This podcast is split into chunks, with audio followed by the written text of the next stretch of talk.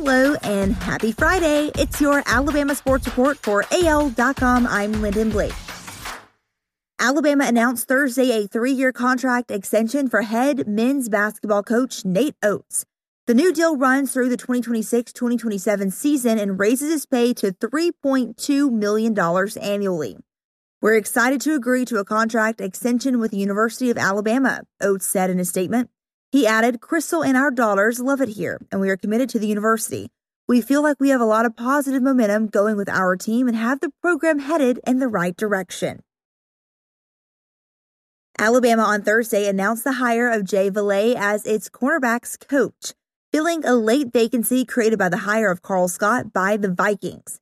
AL.com reported earlier this month that Alabama was targeting Valai for the job. We're pleased and happy to be able to add Jay Valai to our staff to coach cornerbacks, Coach Nick Saban said in a statement. Jay is an excellent young coach who possesses outstanding knowledge and enthusiasm for the game. Saban went on to say, He's a really good teacher and an outstanding recruiter who works tirelessly at his craft. We're excited to welcome Jay and his family to Tuscaloosa. If Jalen Hurts wasn't already the number one quarterback on the Eagles' offseason depth chart, well, he is now.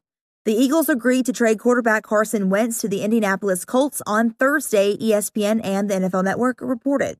When healthy, Wentz had been Philadelphia's starting quarterback since the Eagles selected him from North Dakota State with the second pick back in the 2016 NFL Draft until the final four games of the 2020 season when Hurts replaced him under center.